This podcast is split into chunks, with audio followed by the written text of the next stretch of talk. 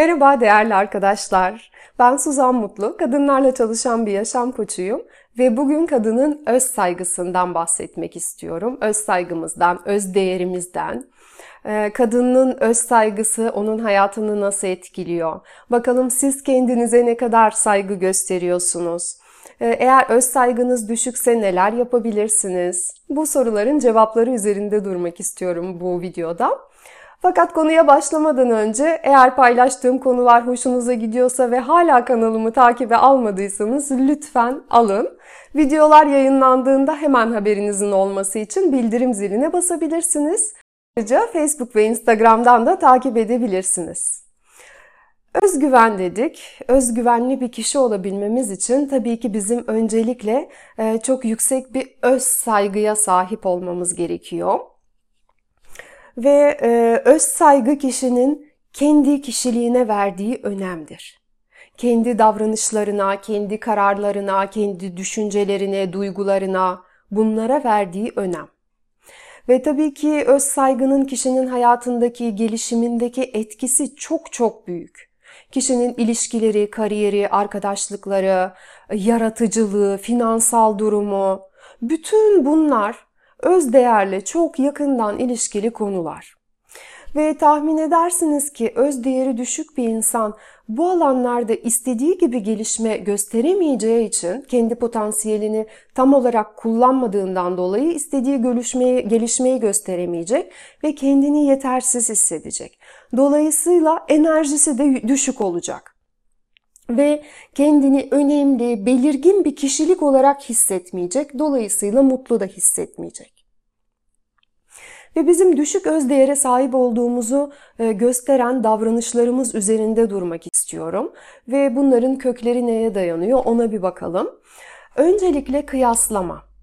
Eğer sen kendini sürekli başkalarıyla kıyaslıyorsan bu düşük özdeğerin işaretidir. Bu kesinlikle hayrımıza olan bir durum değil. Bu ne demek? Kıyasladığımızda biz kendi kişiliğimizi, kendi değerimizi masaya yatırıyoruz bunu yaptığımızda. Ben mi daha iyiyim, o mu daha iyi? Benim artılarım mı daha fazla yoksa onun artıları mı? Ve tabii ki bu, bu durum bizim hayatımıza öylesine gelmiyor. Gelmesinin nedenleri var. Eğer biz küçükken sürekli başka çocuklarla kıyaslandıysak, öyle bir ailede büyümüşsek şu anda biz bu alışkanlığa devam ediyoruz. Bak Zeynep'in dersleri çok iyi sen hiç çalışmıyorsun.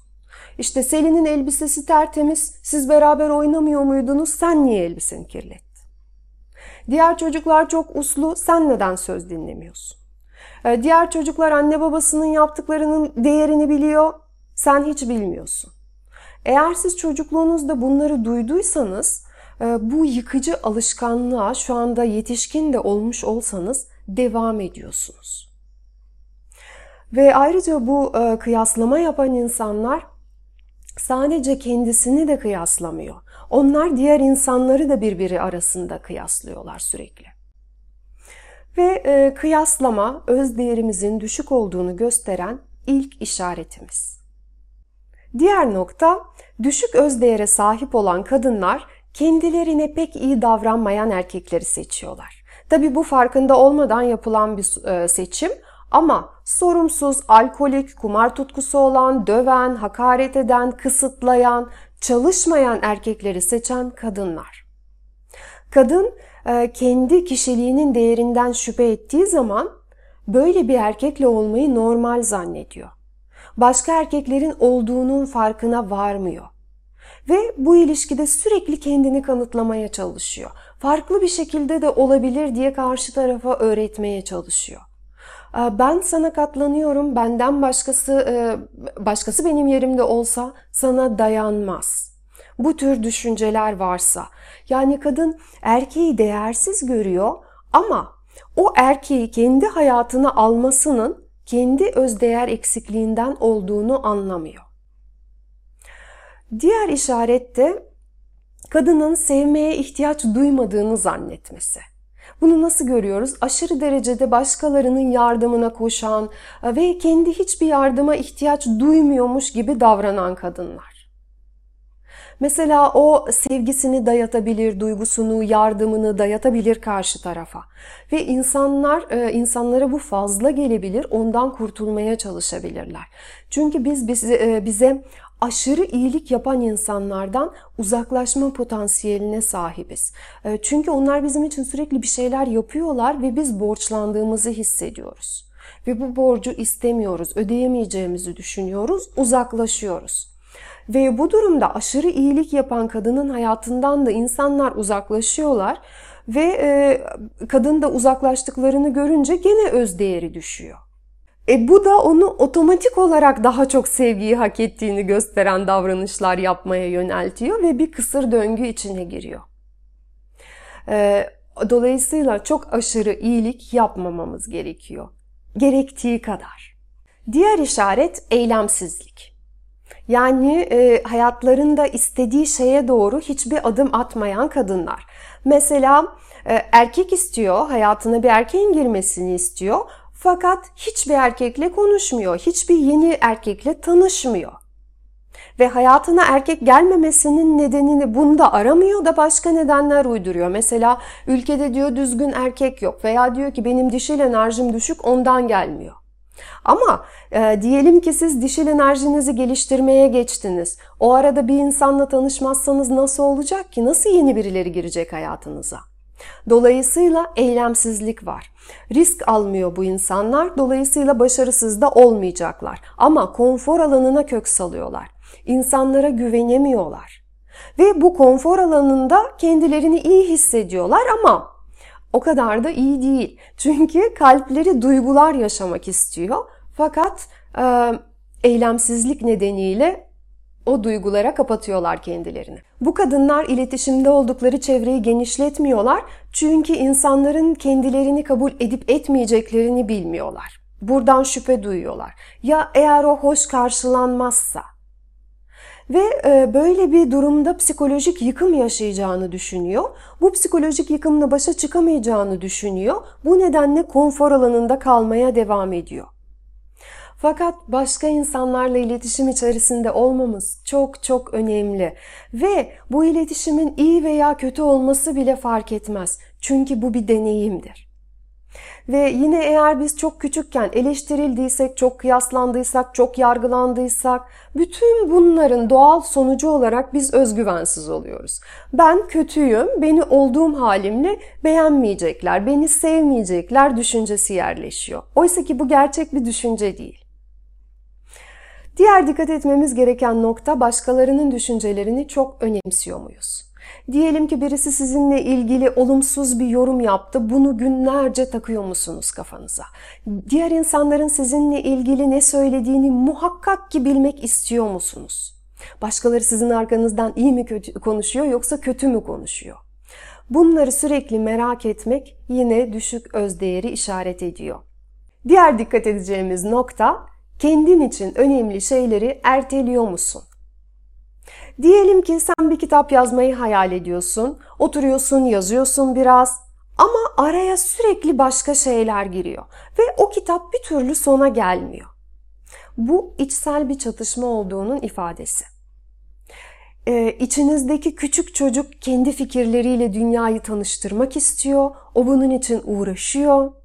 Ama içinizdeki ebeveyn taraf diyor ki, bunu yapamazsın.